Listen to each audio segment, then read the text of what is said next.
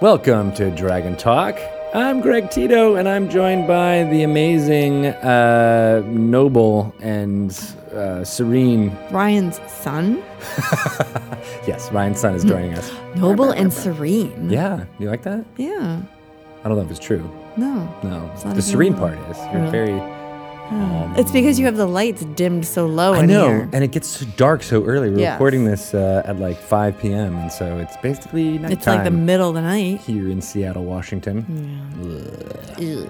So, Dragon Talk, we talk about things that have to do with both Dungeons and Dragons, Yeah. not one or the other, Oh, always both. always both comes Um, up. And so that means Volo's Guide to Monsters is out everywhere. Yes. You can buy it on the Amazons, on the Barnes and Nobles, and more importantly, in your friendly local game store Hopefully because they still have it. hopefully they still have an alternate cover uh, designed by Hydro 74 that has the amazing Mind Flayer blah, blah, blah, blah, tentacles cool. on there. So cool. Um, and there's great monsters such as uh, orcs. Everyone's ever heard of them before. No, that's Um, crazy. Goblins, No, totally brand new. But you get to know all about them, all about their their gods and their and their lives and how it all works, and make your villains really bad. And once you get your book and you read your book and you want to know more about your book, you should go back and listen to that podcast we did with Jeremy and Emmy. That's right. It was one of my favorite podcasts. It was. You can find out how all the magic is made, how Yeah. the zhuzhing happens, the zhuzhing. And how to spell zhuzhing. the zhuzhening. I started Yes. spelling with an X, and then both Emmy was like, "Ooh, I like your spelling." Yeah. Yeah. Maybe that could just be our spelling. I think I think so. We have to convince Jeremy because he was like, "Oh no, the Oxford." The uh, editor, the editor, Yeah, he was like the Chicago style manual style It's says the, zhuzhing the Forgotten with it." Style is with an X. From now on, Talk to him about that. we'll make it happen. Okay. All right. Uh, and speaking of Jeremy Crawford, Yeah. we have uh, well, we, first of all, we have a wonderful guest uh, coming uh, uh, to speak to us. David Reed from Meta Arcade uh, is there to talk to us about uh, uh, a product called Tunnels and Trolls. Awesome. For mobile, we'll get all about that. Also, his history with Dungeons and Dragons. But before that, we've got a new segment. It's Jeremy Crawford talking, giving us some sage advice Oh, that's amazing. about Dungeons and Dragons rules. Cool. Uh, so uh, lore, you should know, is also coming back. Uh, so we'll mix it up here Well, and thank there. God, because that's pretty much all I hear about We had a about this podcast. Yes, exactly. Lore, lore, lore, lore, lore. So the let's talk a people love lore, you should know. Exactly, and we'll we will always be mixing it up with new and exciting stuff. So without further ado, Mr. Okay, let's hear Jeremy it.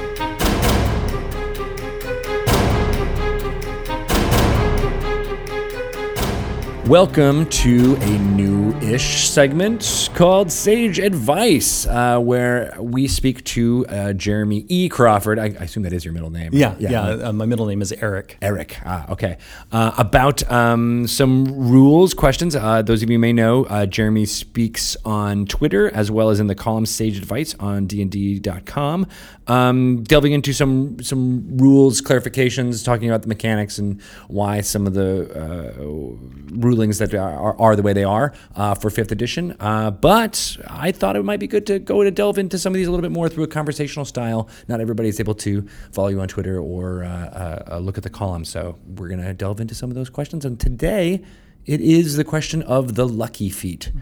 This has uh, generated a lot of, of questions over the life of fifth edition. So hopefully we'll clear it up uh, here for everyone. So Jeremy, what has been one of the what are the common uh, questions people have?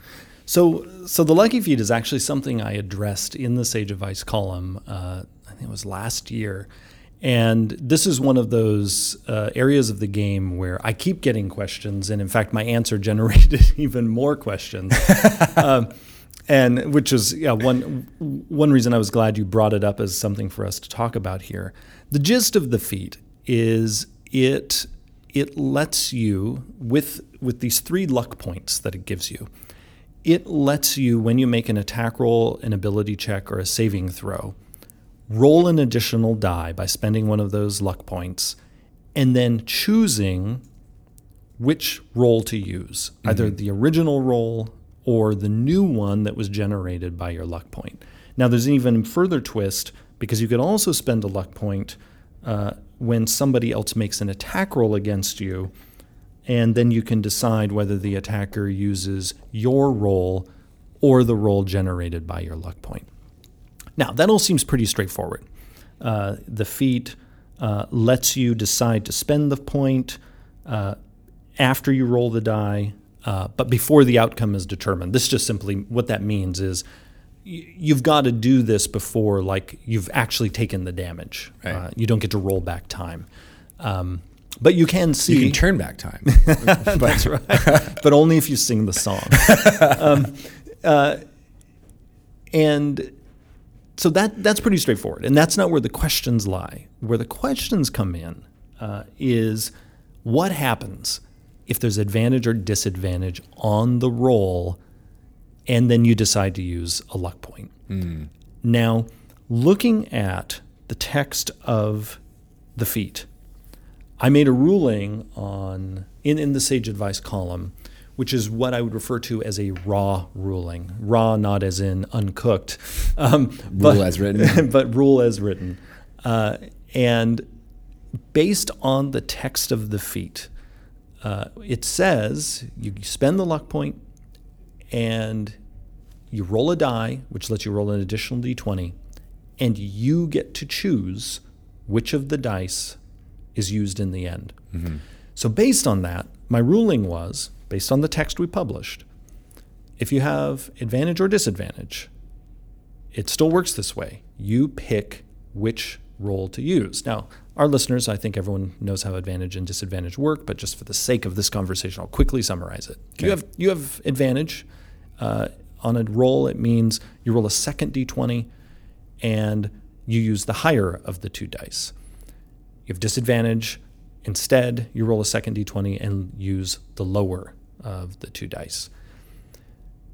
Again, the lucky feat is sort of agnostic when it comes to disadvantage and, and advantage and just says you spend a luck point, you roll a die, and you choose which of the dice to use. What that means is in the context where you have advantage or disadvantage, you have three dice on the table because advantage and disadvantage tell you roll an, an additional die. And then the lucky feat is letting you roll yet another die. So you have three dice you now get to choose from.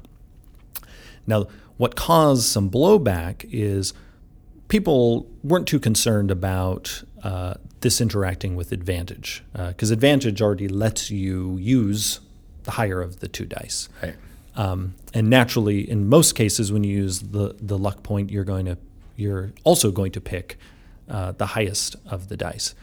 Where it gets wacky is you have disadvantage, and disadvantage typically forces you to use uh, the the die with the lowest number on it. But now the you know the lucky feat comes marching in and says, "Nope, you get to pick the die." Uh, and so, what then that this creates the situation of wait, I thought I had disadvantage, but this feat is basically letting me turn disadvantage into a form of advantage. And Yeah. that is exactly what the feat is doing. Uh, it is basically saying when you are at your unluckiest, uh, Lady Luck is stepping in and helping you out. Uh, and it is precisely at that moment when you most need it when you're going to be now suddenly the luckiest.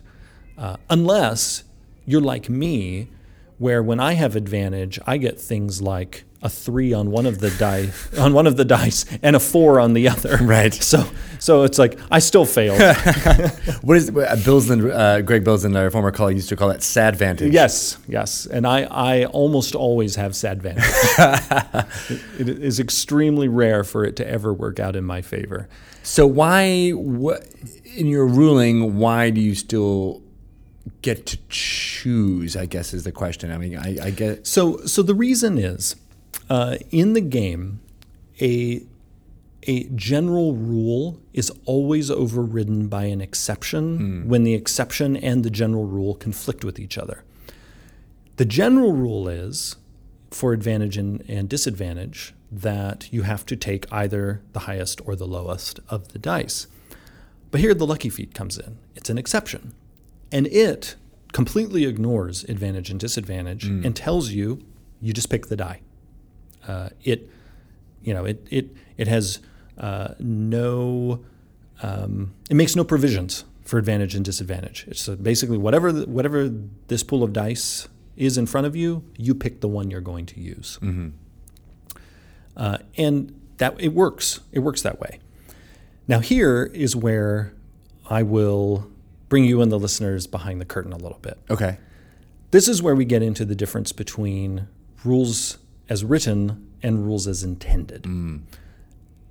Really, the way I run this feat at my table is typically I have advantage or disadvantage kick in on the original roll, then have the lucky feat applied. So I would I would in the way I would typically run it is the person rolls the d20 and let's say they have disadvantage. So they'd roll the second d20. Then they take the lower of those two dice. Then they just spend their luck point.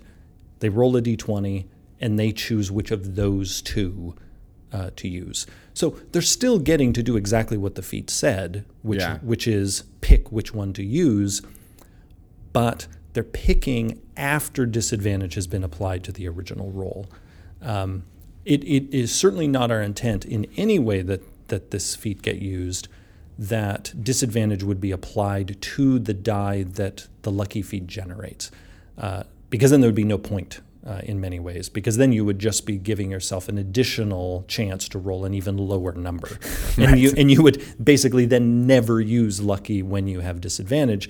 And again, the whole point of this feat is you're going to have luck when you need it most. Right. So now that all said, if people run it the way it's written and the way I ruled in the sage advice column, they're good. It's still y- y- they have your blessing. They have my blessing. I mean, that's that's the ruling I gave. Right. Um, the way I run it in my home game is closer to our design intent. Um, Yeah, because essentially the way you did wrote it in the sage advice column, it's to a player who has the lucky feats advantage to have disadvantage yes. uh, mathematically. Yes. because you're having a pool of three dice is always going to have a higher chance of you getting a higher number than a pool of just two dice. Exactly. Even if that two dice has that Monty Hall problem of like, well, you're eliminating one, and you still have a higher advantage. Now, So I could see some clever player who would be like, "Well, I want to make sure I'm attacking from the darkness, and I haven't used my luck points because that's that way I'll be, I'll have the, the you know the, the the best success because I have I can do this." And that seems to be against the philosophy of of the feat.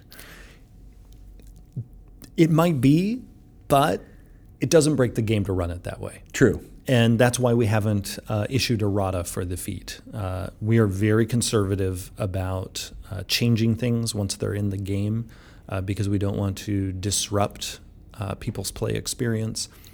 I've had my eye on this feat for a long time. Uh, once I realized it went to print, and it's like, well, this mostly expresses our intent. Uh, but that is not enough. A, a piece of the game not fully succeeding at expressing our intent is not enough of a justification for us to change it. Uh, and the reason why I say that is as soon as the game is published, my philosophy as the one who is the steward of D&D's rules, my philosophy is as soon as we published it, it no longer belonged to us, it belongs to our fans. Mm-hmm. And DMs are running D&D every week. I mean, I'm sure there are people playing D&D as we record this. And the last thing I want to do is unleash endless chaos on our DMs by changing the rules, you know, kind of willy nilly. And whenever we discover another place where, oof, this is not, hmm. not entirely expressing what was in our heads. Uh, because in, in a game that's as text heavy, heavy as D&D, there's always going to be something that slips by where, like, well, we expressed 90% of our intent when that happens, what we do is we just, we observe our own play mm-hmm. uh, because we all you know we all play in DM D and D on a regular basis. Uh, we look at the feedback we get at fans. We look at conversations on Reddit, on uh, forums, on Twitter, and we see you know is this thing that isn't fully expressing our intent is it causing real pain at the table, not theoretical problems? Because one thing we've gotten out of the habit of is letting theoretical problems steer the course of the game. Right. Yes, this feat has some theoretical issues, but until I see theory generating actual problems in practice and actual pain at the game table, you know, arguments, game the game screeching to a halt, um, I am not that likely to sort of escalate it to a level where I feel, all right, it's time for us to change a rule. Um, now, if something is just missing information, like a, a game mechanic is incomplete, and in that lack of completeness renders it non-functional or barely functional, Yeah. absolutely, then we'll change it. Right. Uh, and, because then- and that's why we have done errata. uh, Exactly. and and Yeah. made things better. Yeah. Uh, but in this case, this is a case where the feat uh, doesn't 100% express our intent, but the way it's written, it actually works. And I have to say that uh, Mike Mearls and I have both come to have a certain affection for the bonkazonks form the fetus in right now. because as we thought about it, uh, it is just sort of crazy that, it, again, it's this idea of when you're at your most unlucky, Right. suddenly you're, you're luckiest. And I like that both of you lashed onto it as a story reason as to why, as written, it makes sense. Yes. Yeah, right. Because you can you can imagine a, a character who's down on their luck at the yeah right as you said in their most dire straits, and then you know uh, uh, this kicks in and they're kind of able to and that. Instead of causing pain at the table, I can see that causing a yeah, like a cheer uh, Yes. uh, from players. And whenever that happens, that's good. Absolutely. Uh, and and and people are having fun. So And and let's say this feat was instead giving you uh, instead of an additional roll of a die, a big bonus. Let's say you spend a luck point and you get to add five to your roll or or some other number. Then I would be far more concerned about an unintended consequence like the one we have in the feat currently. Because then that bonus would give you the ability to do something you could not otherwise do. right. The thing I always uh, like to remind people if when they start getting nervous about advantage and disadvantage, or in this case, like super advantage, you're now rolling three dice and you get to pick one to use. Again, most often it's going to be the highest one, so that's why it's sort of like super advantage. The reason why the, the world is not going to come tumbling down in terms of the system is this kind of reroll scheme will never generate a result that was not already possible uh, because it is not adding to your number. Uh, you were going to be rolling a d20 anyway. Right. And that range of numbers was already possible. Right. The DC or the target uh, uh, armor class or whatever is not going to be something that is astronomical that you had when you had a plus ten or a plus five or something like that. It's still it's like another another shot, another Yes. chance of the same calculations. Exactly.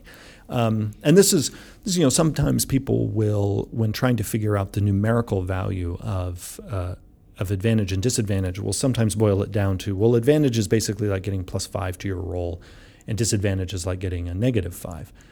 That's only true in very narrow circumstances because they come at that by looking at the various, you know, probabilities and whatnot. That feels like a statistician's way to Right. break it down, Right, but that's but- not but what is actually happening. and and it's not accurate because again a plus a, a true bonus can actually make like a, a true bonus to uh, your attack roll could make it possible for you to hit an armor class that you could not hit without that bonus exactly. Whereas advantage will never give you the ability to hit an armor class that you couldn't hit before. Because it's still just going to generate a number between 1 and 20 that you were already going to be generating. Right. Um, and so it's, And I like that there's more drama to it as well. I mean, Yes. so you can imagine situations where the disadvantage kicks in, you failed, and you're like, "Well, wait, I got my luck thing," and then everybody and suddenly around the table is engaged and wants to see what that third roll is going to be.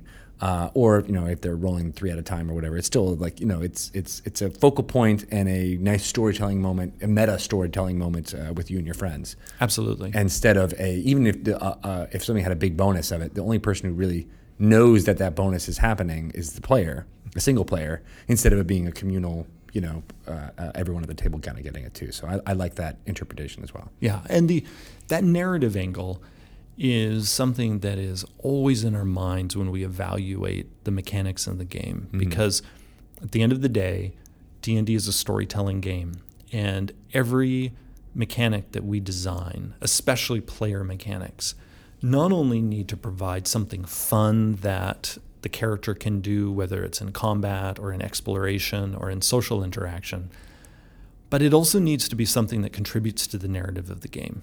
And if a thing like the Lucky Feat in its current form can provide some pretty gonzo and sometimes really funny or really exciting results in the narrative, Right. we're usually going to look at it pretty kindly, uh, especially if it isn't truly breaking anything in terms of the game's underlying math.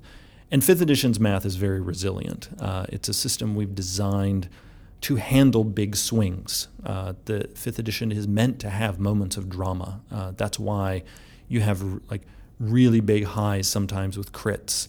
Uh, why uh, you know numbers can sometimes crash and be really low. Like you can cast your fireball and oh my gosh, I rolled ones on all my d6s. I've had I've had close to that happen to me before, and and the system is designed for those highs and those lows uh, because we want there to be moments of excitement, uh, moments that surprise even the dungeon master. Uh, so it isn't all predictable. Uh, and we also want those dramatic moments so that people can tell stories about them. Because often people's favorite moments at the game table are these crazy moments where, oh my God, you know, like that knight who just gave this the the super heroic speech, and that, but that guy always kind of has a stick up his butt.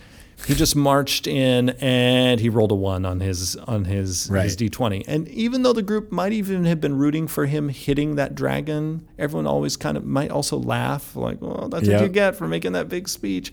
On the flip side, there's that moment where you know the the little guy, you know the little halfling, he's brave, and oh my gosh, there's the demon lord in front of them, and they're trying to save the world, and it seems impossible, and oh my god, the number he's trying to hit seems so hard to hit, but then, oh, he gets that twenty, Yeah. and the world is saved. Or Uh, you know, he, yeah, he fails and he gets that one more because of his lucky feat. Yeah, yeah. kicks in and you're Yep. like, great, Yeah. yeah, yeah, and Excellent. so and so the, again, the, yeah, those highs and lows for uh, are are part of the game's bread and butter. I love it. Excellent. All right, cool. Well, good uh, uh, discussion on Lucky Feat. Hopefully, we've given some sage advice to folks uh, on how to run that at the table. Um, I like, I personally like your interpretation uh, on how you would run at the table. So, Oh, how how I do it at home? yeah, I think Yeah. that makes that makes the most sense, at least in my brain, and it's good to hear. Uh, uh, you know, you're a proponent of that as well. So, thank you again. And and in fact, I even I think in the game's first year tweeted out that as the interpretation of the feat. Um, and and some fans wondered why when I did the official ruling in the column why I didn't repeat what I'd done before. Well, honestly, it's because when I did that initial tweet, I was doing it simply based on my memory hmm. and what I had in my head as our design intent for it. But when I came when it came time to write the column and I examined the text, it was basically like, well, that isn't quite what we published. Yeah, And my my official rulings always have to be based on the game we actually published and, and not the version of it that's in my head. And I also just love that. I mean, the whole framing of sage advice is it is just advice. It is what what you do at your table is the dungeon master's uh, purview. They Ab- absolutely. and we can provide guidance, and you know this is how we would do it, or this is how it's as written. Uh, and uh, but ultimately, it's up to you. So I, I, I love that we're, we're able to provide that provide that here. and and it, yeah, it's worth it's worth uh, repeating something I've often said in the column that even though I was one of the two lead designers of the game, I'm the lead rules developer of the game.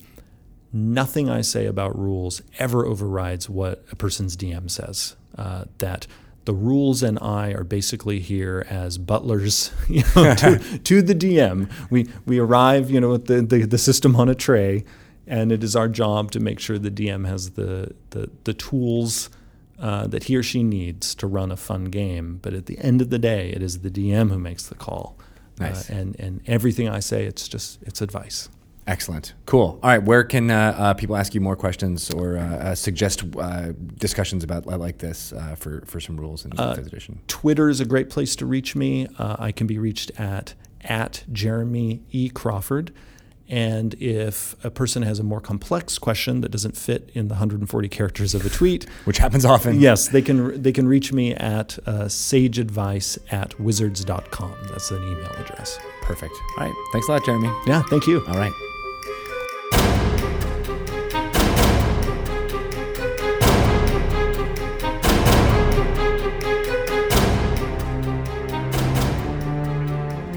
Oh man, I could listen to Jeremy talk uh, about rules for about ten minutes. Well, well, you sit like two desks away from him. It's true. so I know. So you every- could and do listen to him all day. My ears perk up, and he's like, "Oh, okay." Jeremy's talking. Jeremy's talking. oh, Jeremy. And everybody like gathers around Yes. him, and they're like, you know, sniffing their coffee, and Yep. No. And like sometimes we wipe tears from our cheeks. and that's why we He's wanted so to. Sh- sage. He's just so He's- sage. it's why we wanted to share it with you, our wonderful podcast listeners. So thank you for that. Uh, but now uh, it's on to our guest, Mr. David Reed. Hello. Hello. David Reed. Hello, folks. Hello. We're gonna pretend that he just walked in, but he was next to us this entire time. That's impossible. It's as quiet as I've been in decades. really you had to really contain it. You had to hold it in. Really no, tough. especially when we were talking about Jeremy. Yeah. Yeah. Probably like, oh my god. And he's like, I got things to Oh, say. I gotta ask him a question. So uh, you are the, the CEO and president of Meta Arcade. Exactly right. We're, we're a Seattle area indie developer, and we're building a platform to allow anyone who can tell a story to create their own adventure game for mobile devices and computers without any artistic or What? technical talent required. Oh no! Wait a minute. Hold. Now wait a minute. Let's pretend we're on an infomercial. It here. is a little That's bit like- crazy talk. That sounds like I could make a game. That's exactly the aspiration. I can know how to tell a story. Just set it and forget it. Yeah. I can and cook a pot roast in ten minutes.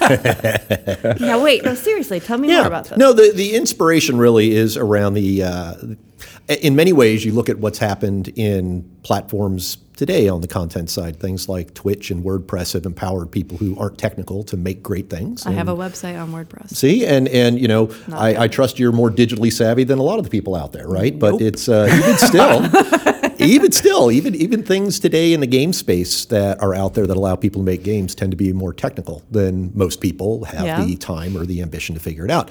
But we're all storytellers, and all of us who've played Dungeons and Dragons all these years, we know that, right? That every gamer has a story to tell. It's not hard on a technical level to think in terms of imagine a WordPress style content management system you sit down at your computer and type in your narrative, and we can keep a track of your branching narrative as you go. For each beat in your story or each room in your adventure, we have an archive of art that you'll pull in a piece of art. No we have an archive of audio you listen to, and you can listen to music and sound effects. Crunch that thing together, and voila, an executable that'll run on mobile and on computers. What? Yeah, we're building it in Unity, so it works across all these platforms. And if you choose, you'll be able to publish those things out to places like uh, the Apple App Store, Google Play, Steam. And if people play and buy your adventure, you'll make a revenue share, just like in the way Steam Workshop operates. Do people? Do you give people guidance on how to to do that? How to publish in app stores and We are very early on this front, but yes, that is the plan. Is that it'll be a think of it as a you know again WordPress is the inspiration in many ways of just how simple it is Mm-hmm. to do this, right? And that you know my mom can make a website this way, and she was never taught to do that. Uh, in the same way, right? The the notion of you know you have your framework, you have your typing in your narrative, you're pulling in art, you're looking through archives, things. The compilation, the rules engine happens under the hood. We remaster the rules under there and keep it pretty simple. And the experience as you're playing the game as a player, as opposed to the creator, right? Once you're actually playing one of these adventures, it is kind of like, uh, in many ways, the old choose your own adventure books, if you will, right? There's art for each important moment, there's storyline, there's choices with an RPG engine. So you have a persistent character, you roll digital dice for combat and saving rolls and other hazards that may emerge, and your persistent character levels up as you survive an adventure, go into another one, it's more challenging, spend your gold, spend your experience points, and off you go to the next big thing. That's very cool. I, I when I was a kid, I played uh, or read, played slash read a Yeah. series of books called uh, Lone Wolf. Sure. That was very similar to that idea, where Yes. you know you had a persistent character, you were telling a story, but there was choose your own adventure style, you know, uh, uh, choices you can make. Um, and then a random number generator in the back. It was basically like here's a chart of random numbers, and you waved your pencil back and forth to try to pick the random number. Um, so it sounds like that's where the magic of, of mobile and, and everything is. The, the, the RNG is all right there. Exactly. You know, you've got so much computing power now in these mobile devices that things that we all as tabletop gamers as kids used to do, right? You know, all that admin is handled under the hood. The rules engine is is fairly invisible to you. You know how to play, but you don't have to be a game designer to write one of these adventures and to make it happen and things like that. And we've started with a, a license that maybe some of your listeners will know. Uh, Everybody, I think, knows what the first RPG that was ever published is, and that, of course, is Dungeons and Dragons. It was okay. It was, yeah. Just in case, just in case everybody was nervous. I got nervous for a little bit. That one right. but the second one, the second game RPG ever published was a game called Tunnels and Trolls. It I came got out that in one right, too. 1975. there you go.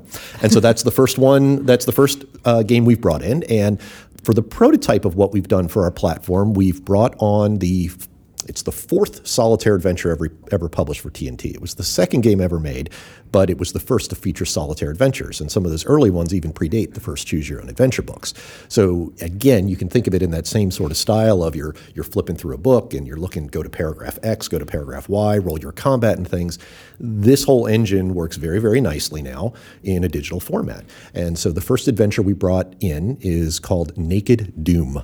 It is the fourth adventure that was ever published for Tunnels and Trolls, and it's a particularly challenging one. Uh, you are, as the player, you are a brand new first level warrior. You have no magical ability, you have no equipment, you have no experience. You have no clothes. You have no, that's exactly right. You have no clothes. get it? You it? got it. Oh, I thought the Doom was naked.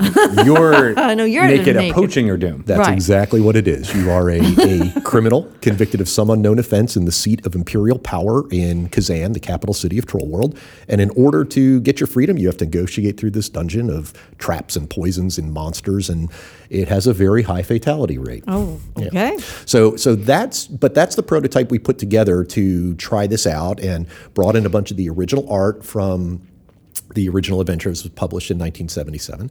Uh, as it turns out, we also were able to secure some art through a partnership with the Josh Kirby estate, and I would guess. People may not know his name here in the U.S. He's from the U.K., but they know a lot of his work. He was an artist for a number of the full color covers of literary giants like Hitchcock and Isaac Asimov and Ian Fleming. Uh, His most famous stuff is the full color covers of Terry Pratchett's Discworld. So if you've seen those, you've seen his work.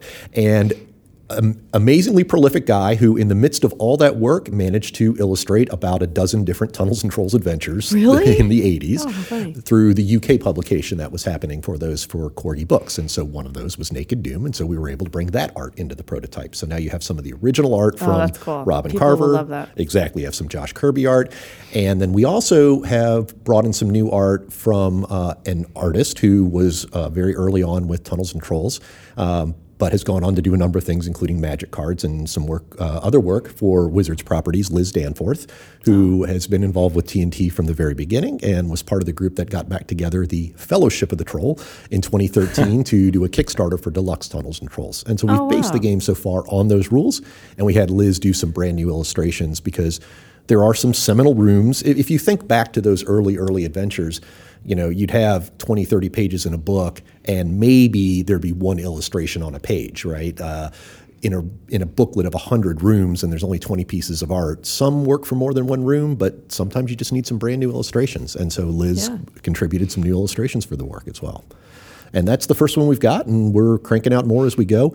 We we took the prototype to Gen Con and to PAX West and got a best of show from MMORPG.com. That's awesome. Yeah, for best mobile MMO or RPG. And we're heading into our early access period now. We actually will begin our sneak peek of Naked Doom this week, is what it looks like now. So start to let people know. And they'll So, be, how will people? How is it? When you said early access, is it like a limited number of people are going to get? Mm-hmm. Yeah, we're gonna chance s- to- we're you know we're a tiny little indie right now, right? There's just a few of us working on this, and and so but we are starting to open it up. I mean, we've had thousands of people between Gen Con and PAX sign up, and we will be for people who've signed up and, and registered for early access. We'll start bringing them in through what we're calling the sneak peek program. So basically, it's just Naked Doom, and it's just to give people a taste of what this is going to look like, and you just make sure this moment to moment experience works. The idea is fun, that people like what we're doing before we start building a bunch of systems around that.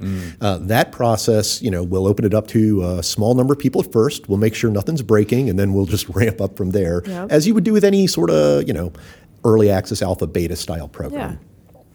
Yeah. Will it be available only on mobile, or are you thinking about a, a Steam version or some, or some kind Oh of PC yeah, version? mobile and computer, right? So Okay. right now we've already got the builds working on iOS, Android, PC, and Mac. Okay. And so yeah, I would expect that uh, you know.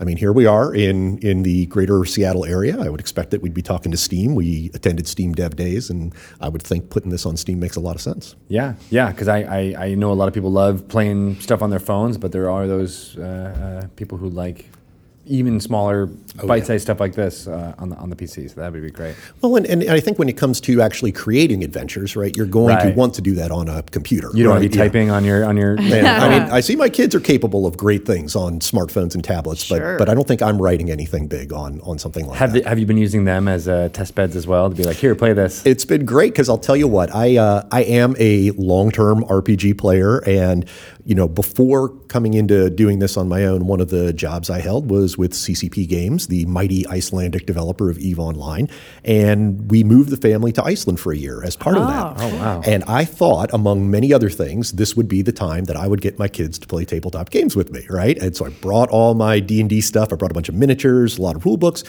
and and I just, you know, my kids, for whatever it's worth, are 12 and 11 now, and I just could not get them. This was they were like eight and nine at the time. Couldn't quite get them interested in it. It was a little too slow for them to go through all the tabletop stuff, um, and that's probably me as a teacher more than anything else. But but what I found right was when I put this in front of them in a digital platform and they were able to play it on on an iPad or or on a, a you know a, a smartphone. Uh, suddenly it was different. Like suddenly they started, ooh, this is really neat because I'm reading, I'm making decisions. This isn't just click click click click click like a lot of mobile entertainment is. They were pretty fired up about it. So I took that as a good sign, and we Yeah. saw a similar trend with with kids who came by at Gen Con and PAX. You know, for the most part the Tunnels and Trolls brand, of course, is known to adults and older gamers.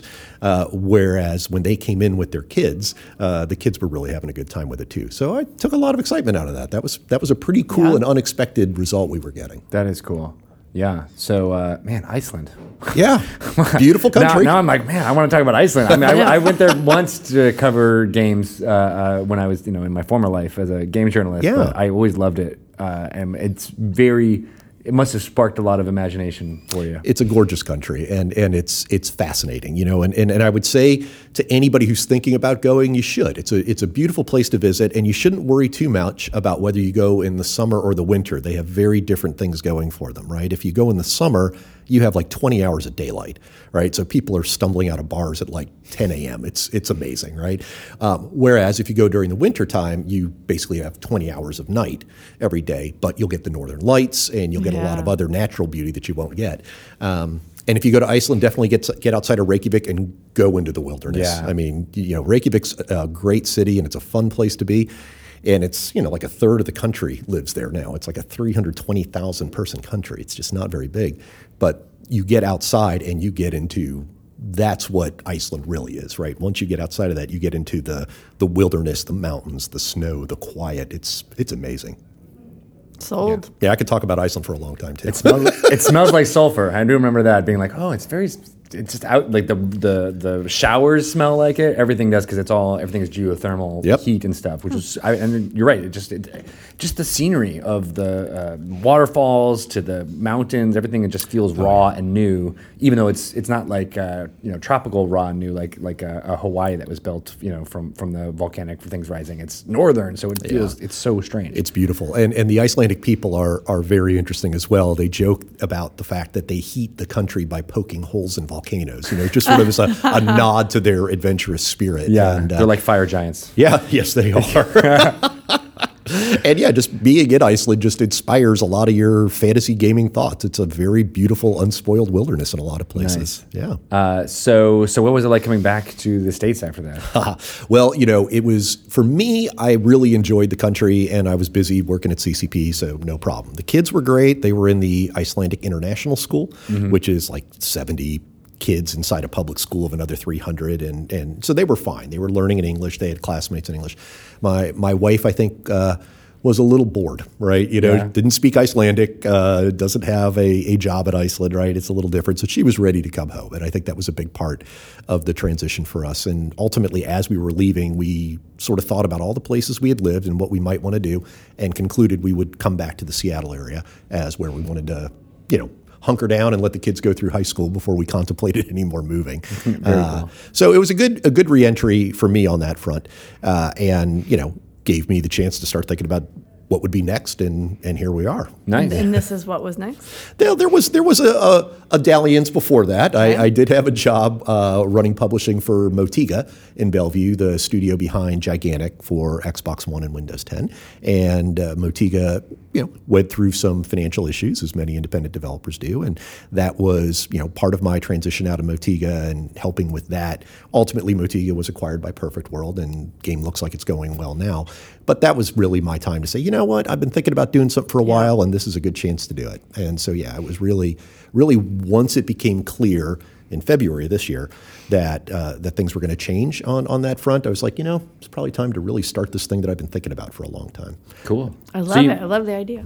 You mentioned you were a, a, a long-term uh, D&D player. Oh, absolutely. When did you get started? How was your what was your introduction to, to playing tabletop games? Well, you know, it, it, I think like many people my age, I'll I'll admit to being a little older, right? I I grew 31, up, right? Well, a li- little older than that. I uh, you know, I I remember D and D was the first exposure for me, right? And and it was through a friend, uh, a friend named Donnie on my basketball team, who was, you know, he didn't even have the rule books at the time, but he had played with somebody who did, and he would draw his own maps and color them in with magic markers and and DM that way, and that's sort of my first exposure to the idea, but very quickly got into you know the D and D basic set, the box set. I was I, I was a little too young for the uh, the zero edition white books. Those were you know, or maybe not too young, but maybe just came across them too late.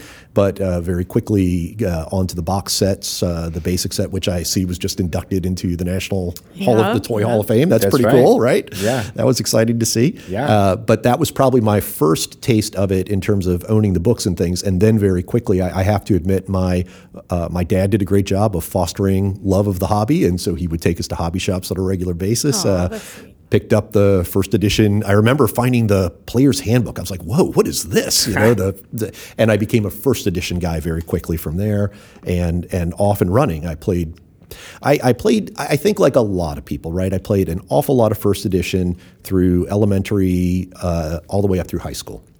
Uh, second edition, I kind of missed, I think, uh, in my own case because of what was going on in my life with college and things like that. Uh, when third edition came out, it just like took me like a rocket. I was right back in it. I loved, I loved what was going on with the OGL and seeing all these other publishers creating things. I loved the the D20 rule system. I loved the skill checks. I loved the crunchiness in the math. Uh, still playing now in a campaign with a friend who just doesn't want to move off of 3.5. So we're in a 3.5 campaign right now. Yeah. That's what I love about you know the D and D fandom is that there's you know there's it speaks to different Yeah, people for different reasons. everywhere. Yeah, but it is funny because we are now at the point in the campaign where we're all, well, we're about to be eighth level. And we've been playing for about a year. Uh, again, it's the kind of thing where once you get to be grown ups, you can't keep the weekly game, right? Yeah. So you know, it's more like a monthly game. But uh, he actually has started to think about the fact that his sense is that you know now at this point in the campaign, the power scale is likely to go to a place where the wizard rules everything and everybody else is kind of spectating, and he's contemplating changing to fifth edition because he understands that to be more balanced. So. So we may migrate over to that fairly Nice. quickly now. So, yeah, you know, and I think that is very true. If the wizard ends up doing a lot more in 3.5, especially with all the spell compendium books uh, that you have Exactly. available to you. Well, and that's how I always liked to play when I was younger. I was a first edition, you know, D four hit die wizard every time. You Yeah. know, I uh, you know high fatality rate, but I always loved it. Uh, you know, I loved the sleep spell with no saving roll. Uh, man, I mean, boy, when you got to third level and you had a web spell, that was you were pretty everything. boss, right? Changed exactly. Yeah. And then, and then burn it too, and um, great stuff, right? And uh, you know, and so I, I always enjoyed that side of of D and D, and you know, still stick with it for the most part. But uh, this time, I got convinced to be a cleric, and uh, I'm trying that out. It's a it's a different How's role for me. going? I don't know that I'm a great cleric. Yeah, I'm, I wasn't. I tried. Yeah. I just not don't love thing. people. You Yeah. know, I don't I'm want to not really good help in a them. crisis. I'm not there. I am not on the front lines. You are bleeding. You're sick. You're injured. Bye bye. I'm running. I'm I'm running out. But I go the other way. I'm out the door. I do like. That's why you're a sorcerer all the time. All the time. Sorceress. Yeah. Sorry. Well, I do. I do like the, you know, I, I for the cleric I'm running, I've tried to become sort of the the kind of cleric that maybe isn't the the healer everybody relies on, but is one who makes the undead weep with fear. You know, just Yeah, like a- just that's a good spiking on turning undead and, and things like that. And uh, so yeah, it's uh, you know it's different when you run into other monsters, but I like to think I've got you know yeah I got this when the undead show up. It's no big problem. Yeah, I always felt weird. Like I didn't have. You have a limited number of healing, and I'm like, I don't. Should I use it? Like, is this, are you Is this guy really worth like, it? How, like, how bad are you? Yeah, exactly. It's I don't- we always still the got a long time to go. Like, you, it was just too hard to ration my heals. Totally, I I understand. Yeah. So were you always in uh, game design, or or or the or the gaming industry? Uh, you know, for the most part, that's true. I mean, I think, uh, well, after college, I uh, spent four years in the military. Um, so that was a little different than, than all that. But there's a lot of gaming in there. I mean, Oh yeah, exactly. And, and it's funny too because I was stationed in Korea for a year, and you know that was.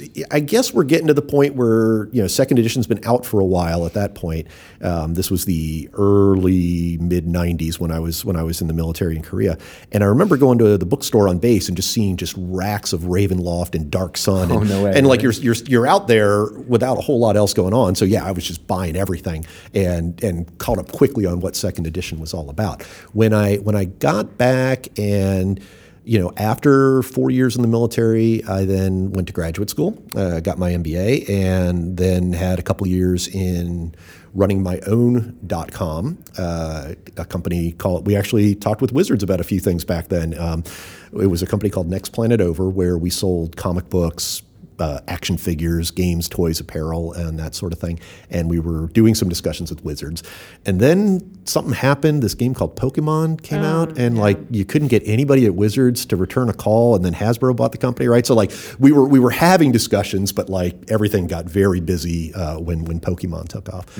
Um, so after after Next Planet Over got acquired, I ended up spending a couple years as a consultant, and then went to Microsoft, and that's where I got into Xbox. And it's been almost 20 years now in the front line of video games. Uh, between yeah, Microsoft, some time with Turner Broadcasting in Atlanta on their Game Tap business. Oh, wow, okay. Uh, a few years with NCSoft uh, on all their MMOs.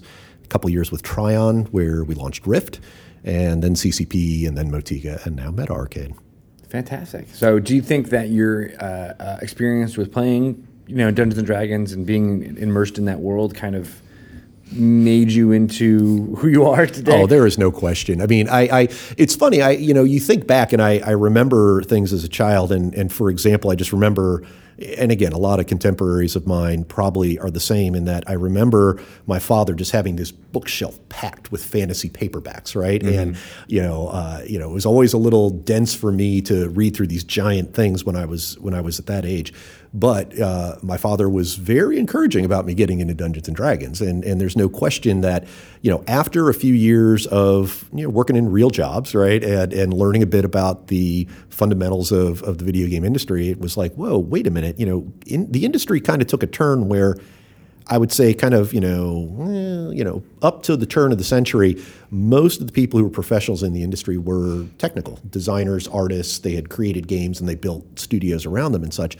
Um, that was not me, right? you know, I never was that kind of a talent, and and perhaps that's why I glommed onto Meta Arcade as a way to channel my talent of no artistic and not much technical talent anymore, right? My passion, but. Uh, but in in going through that process, right, uh, it, it occurred to me, it was like, well, wait a minute, you know, I, I've got a business background now. I've, I've done a lot of interesting things. There's probably a way for someone like me to make a living in games. And that's how I ended up at Microsoft and just haven't ever wanted to leave the industry ever since. Nice. It's a blast. It, it you know, it, it, it's like any industry, right? And there are ups and downs and there are good cycles and there are bad. But at the end of the day, if you can't have fun in the games business, it might be you. It might not Right. be the business, right? You know? It's kind of hard not Yeah. to have fun. But Speaking of, of, of having fun at Microsoft, what can you tell us about uh, any good stories about Nathan Stewart that you might want to Oh, divulge that- on air? Is that how you know? I do know Nathan from Xbox. That's exactly right. We were Tell colleagues us. there. Tell- he'll never. He doesn't listen to the. No, you don't think so? fans fans of Dragon Talk will remember when, when Nathan was on, so you'll know a little bit who we're talking about. But yeah. Okay. No, I mean, look, Nathan, you know, we, when I was there at Xbox, I started originally on the PC game side of the business, and then there was a, a big transition. And it's funny, like, I, I actually briefly met Chris Cocks, and then he transitioned out of Xbox to Windows and, you know, never really saw him again. Nathan stayed with Xbox. And the way the organization transitioned, Nathan became part of what was the U.S. subsidiary, and I was part of the global marketing team.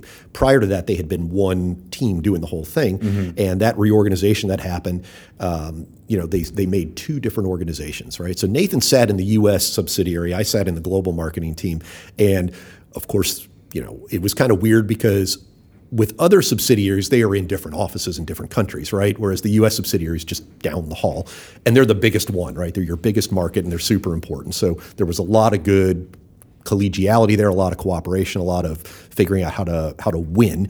And you know, we were going into it's it's hard to for hard to forget for me when I started at Xbox we were just getting killed, right? I mean, it was PlayStation 2 was outselling Yeah. Nintendo and Microsoft three to two combined. Uh, you know, And the Xbox was positioned at this upstart, being like, "What is what? Did, you know? Yeah. And- And, how we- dare they get into this exactly, and we we you know we did not have the same great content array that others did, and and in particular when I started, that was the year uh, Grand Theft Auto Three came out, and it just it was like wow, you know, this is how that are we ever going to catch up? for a lot of uh, of my my peers in that, in that area, and then it wasn't until really Halo really that that was that for Xbox. Yeah, Halo, Halo, the original Halo gave Microsoft and and the original Xbox a good start, but it was Halo 2 that all of a sudden it was a bit of a phenomenon with Xbox Live and such. And so when when I'm at Xbox and, and Nathan's in that part of the US sub and you know a lot of people we work with are are still in the area, you know, this was the this was the mantra time to turn Xbox into a more broadly appealing thing. We we had we had gotten a real core audience of people who loved the the power of the original Xbox. Who, you know, it was speeds and feeds that got to them. It was well, every every Xbox has an eight gigabyte hard drive and an Ethernet cable, and you know, I mean, that was pretty impressive stuff at the time. But going into what became the Xbox 360, it was a challenge to like, well, we need to make this thing more broadly appealing. We can't just win on on technical power. Mm-hmm. And and so you know, Nathan and guys on that team were super important towards getting you know especially in this market, right? Especially in the U.S., where you know we felt like we should be able to do better because we're here uh, to resonate with a larger group of people than we had been able to with the original Xbox. So it was a lot of partnership on that front, a lot of marketing partnerships, a lot of you know community and social media were just sort of getting started in Right. that era. Uh, you know, you you had just had your first. It was the first time I ever worked with a community team. Uh, I didn't even know what that was before before we were getting serious into that. Nice. well, these all sound like really happy and positive things. But what's know. What's us the the real real the real dirt about Nathan that we really wanted to Yeah, hear? I wish I had something for you. I would Brian love can to edit things yeah. out. Just tell us. I don't. I just there's not not a lot of bad stuff to tell. you know? There man. Really isn't. Were you I playing Dungeons and Dragons uh, uh, with Microsoft folks at the In time? In fact, I was. Yes, there was. We did have a third edition campaign running, and uh, for a while I ran part of it as well. I Nice. took I took over myself for a bit there. Uh, Nathan was not in that team. Uh, I'm trying to think of yeah nobody nobody who's a Wizards alum was was in there either. Uh, but uh, well, that's not true. I originally got a chance to play with uh, with Johnny Wilson, um, who uh, was the editor in chief of Computer Gaming magazine for a while. Right, so he was running a campaign. I think he moved several years ago, but uh, that might be a name that, that people recognize. Yeah. um, as as a uh, you know what's what's the word? Legendary might be too big, but maybe not. Right, you know, very very well renowned in in the space. Infamous. in infamous, famous. More than famous. He's Yeah. infamous. terrific, terrific guy. so, but yeah, a good third edition campaign then, and that was uh, yeah, that was even before fourth edition even came out, right? Right, So, right. Good good times there for sure. Very cool. So um, He's not giving us any. No, I know. now we Moving just have, we have to make something up. and be like, well, off mic. Yeah. Uh, uh, David told us some, some really really good stuff. Yeah. yeah, Yeah, let's do that. yeah. All right, we'll make it up. Okay. Yeah. Well, You might be getting a call from Nathan. I'll just I don't know what they're talking about, Nathan. It's off the record. They told me it was off the record.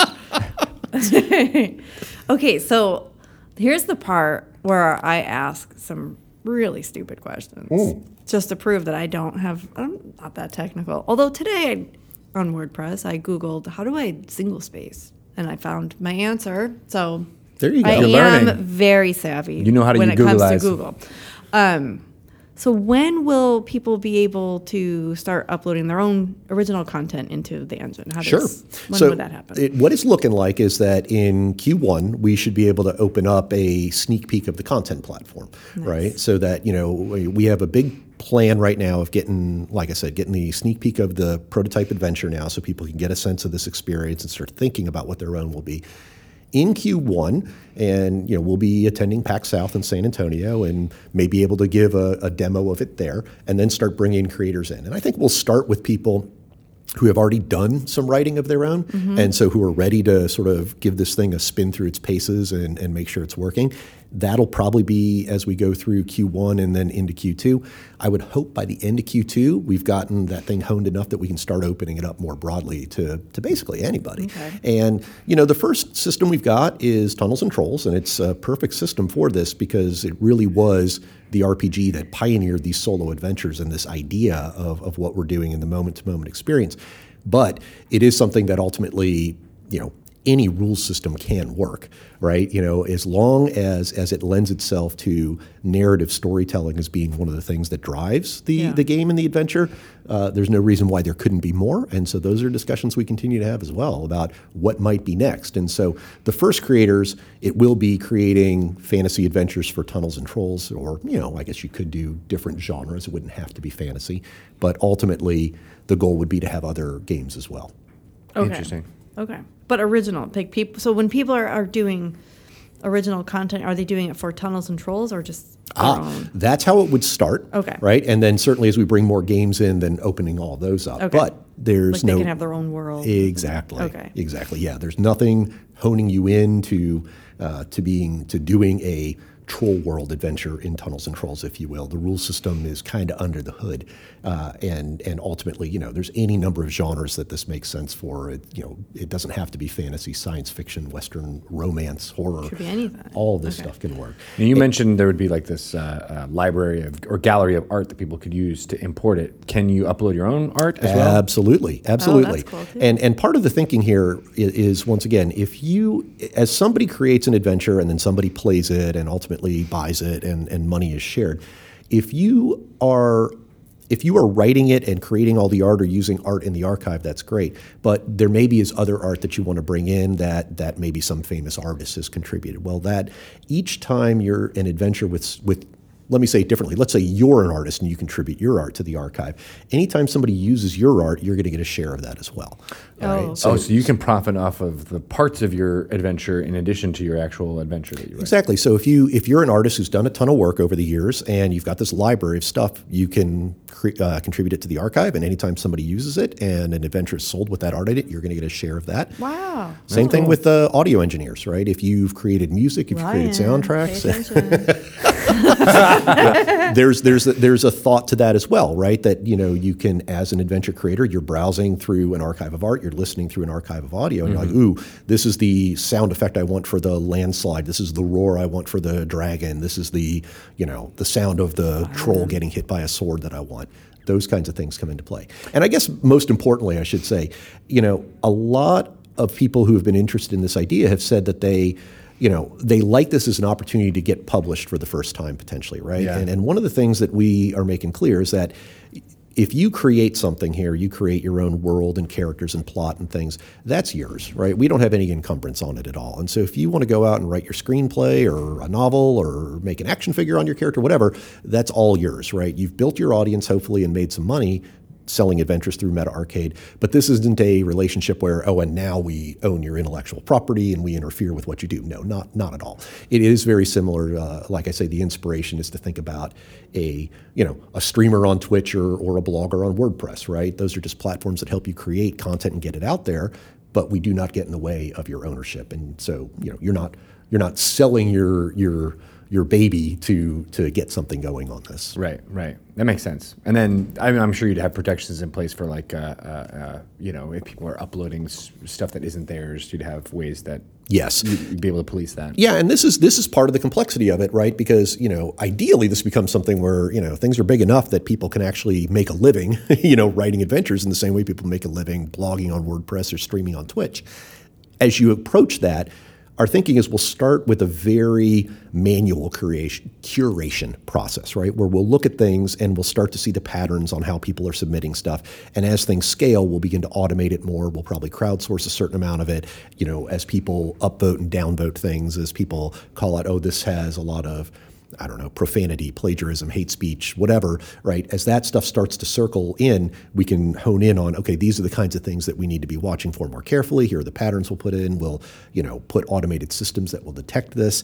And, you know, before things get published publicly, then we can stop that from happening. But that's absolutely important. I mean, it, it's an intellectual property business, right? You have to take Yeah. the utmost care of, of people's intellectual property, whether it's companies you're licensing from or the individuals you're creating content. Absolutely. I just love the idea that this just taps into you know what's what made Dungeons and Dragons great in a way, or, or RP, you know, tabletop RPGs in general. Just like oh, it, it's the creativity. It's that you're, you're, you're telling these stories. You know, you you not don't always have the ability to have a gaming group be able to tell all the stories that you want to be able to tell. So here's a way you can try out new things, or just get that across, and and you know, even retell campaigns that you might have played 20 years ago, and and, and get it across in, in a new way. Absolutely, and it's great to hear that because that that is sort of the you know kind of the seed of the inspiration on my Mm-hmm. part, right? Is just uh, you know all like everybody, right? I've still got old spiral notebooks of of you know dog-eared pages of things I wrote up that Maps that you made. yeah, and and I mean, I'm I'm never going to get to a point where I can make a computer or video game out of that, right? Unless I,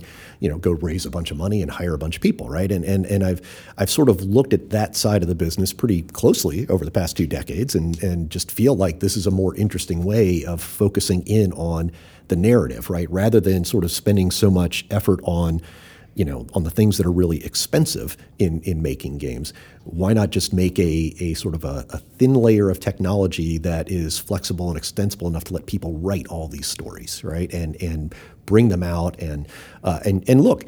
I think lots of people have always had that dream of getting an adventure published by by Wizards, you know, being Yeah. making an official Dungeons and Dragons adventure, right? exactly. and and and you know, we're not all going to be able to do that, but but once again, just like anybody can use WordPress to type up their blog, I'd like to think anybody can put an adventure on our platform and see what happens, right? Maybe Yeah. maybe nobody likes it, and at least you know, and you gave it a shot, and you got published, and you know, maybe you know, maybe this becomes your new job, right? That Yeah. you're able to make a living through something like this. It's uh, to me, it's it's the you know the urge to express something creatively that I personally would not be able to do on my own. You know, I, I think like a lot of entrepreneurs, you you come up with an idea to solve your own problem. This one's been itching at me for a decade now. Very cool. so, where can people find out more uh, uh, about Meta Arcade? Yeah, well, the best way to do it uh, to keep in the know is to follow us at Meta Arcade on Facebook and Twitter, and to check by the news page at metaarcade.com. We're taking applications, uh, registrations, I guess is a better term, for for the sneak peek and the early access. So if people haven't signed up yet, they just pop over to the site, put in an email on the website, and you'll be hearing from us soon. Very cool. Yeah. And, uh, and do you want to give any insight where people can find out about you and, and all of your, your travels? do you have a personal Twitter you want to I, plug I, as well? I am on Twitter, of course I am, uh, and my Twitter is at Pokethulhu, and I may have to spell that. Yep, you do. P O K E T H U L H U. So it's kind of a Pokemon Cthulhu thing. Uh, it's a portmanteau. of- it's yeah, yeah. exactly what it is. And in fact, it's a game uh, that was made by uh, John Kovalic many years ago, right? Oh, he was the illustrator for it, where it was sort of that idea of Pokemon with a uh, uh, decidedly eldritch horror bent to it. Oh, Um, nice. it just charmed me from the beginning and you know it's my gamer tag on xbox live and it's my skype handle and i've just been able to use it a few places so Nice. Love it. Cool. Well, you're going to get an influx of follow- followers now, I'm sure. hey that wouldn't be a bad thing and if, if people have ideas about what we should be doing with this platform we want to hear it i mean this is you know this is the Floodgates audience Open. Yeah, get it on the on the ground. Nothing wrong with that. Yeah. Yeah. Cool. Well, excellent. I think that's really interesting. I think a lot of our uh, our, our, our listeners are going to want to figure out how they can tell their own stories uh, using I this, to this make platform. a mobile game. yeah, Yeah. I want to do it. I, I think I might too. oh i would love that That would be fun. that's oh my great God. And I'll share it with you, and then you can share it with me. Okay, buy my game and I'll buy yours. I'm not going to buy it. Oh, Tweedo. oh man. Uh, we'll get to how you can gift uh, games back and forth. I just, just later. this is a new idea. Thank you. I'm going to do something with Clearly, Yeah. we need to gift things. Yeah. Well, you know, every I'm in a barter economy over here. everybody who publishes their book gets a few copies, right? I mean, That's there's true. there's a model there. Yeah. yeah. Yeah, this isn't That makes hard to do. We'll talk to Bob Salvatore. He knows how to There we work go. on that. awesome. Well, thank you so much for coming to stop by. Uh, thanks for having me. This was a blast. Uh, just a lot of fun to This come is- and walk around and see all the art and the people and, and to talk about Dungeons and Dragons. It's a blast. It's what we do all day long here. Well, maybe Just- we'll have you on again Ooh, well, that'd be when we get closer to, to launching. I like the sound of that. Yeah. Okay. So 2018, hopefully uh, uh, midway, we'll be able to see it. 2017. 18, yeah. 2017. 2017. It's not 2017 yet. skipped Sorry. You yeah. are. You're just really I'm trying to make these years the- go by fast. I know, right? These next- 2020. These next few years. Bader Ginsburg. is- I know. So Yeah. sorry. All right. No, you're not Oh, alone. I think a lot of people are ready for 2016 to be over. exactly. it's been it's been a year. but Yes. mid 2017, I think Okay. I think we'll have All more stuff well, we for have you some. even See, sooner. we have cool stuff to look forward to. I'm I'm I, I love it The future just got brighter. Aw. a little bit, even though it's dark outside. All right. Thanks, David. Thank you guys. Okay. Thanks, David. Bye bye. Uh, I think that's a really cool idea for writers to be able Kind to of. jump into Meta Arcade and, and make something like It's that. such a good idea. Yeah. I think it's worth you know quitting your job or It's you know, moving on from where you were to do something like this. It's like the DMs Guild. It is like the DMs Guild. games. yeah, I was thinking like about take that too. those those uh, DMs Guild adventures. Now you have a Yeah. new platform to put them on. But without you know uh, uh, you need to do layout or I any know of the that's what I like about you know things about it. It's like all, All done for you. daunting Plus, your friends can like play it while they're you know waiting in line somewhere. I mean that's mobile games. They can play it while they're sitting right next to you, not talking to you. and giving you feedback like Variety Club. "Mm, not so. I don't know about this. Yeah, mm-hmm. can you change this word? That's what I would do if you give me yours. So No, well, yeah, give you. Give you. Clearly, I have to. Thanks for your support. I, I support all any and all. Uh, yeah. So that was great. Uh, I I love having uh, guests actually in the the, I know, it uh, makes the a big room. difference. It makes it yeah, and I I, I love it. I don't. I want. I want more. I want more out of David. All right. Um, well, he so seems willing to come back and talk to us. sweet. Shelly, what is a way for people to get in touch with uh, us? Twitter.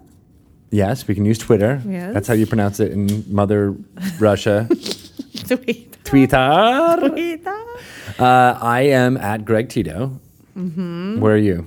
I'm at Shelly Moo. And uh, Dungeons and Dragons is at wizards underscore DN. The uh, we can't put ampersands in there, so it's DND. Right. Uh, you can always leave uh, some amazing reviews and or ratings on iTunes. That always helps out. We're also on Google Play now, so Oh. you can do those. re- I got a don't even. little Do they have? I did a little Muppety. that was good.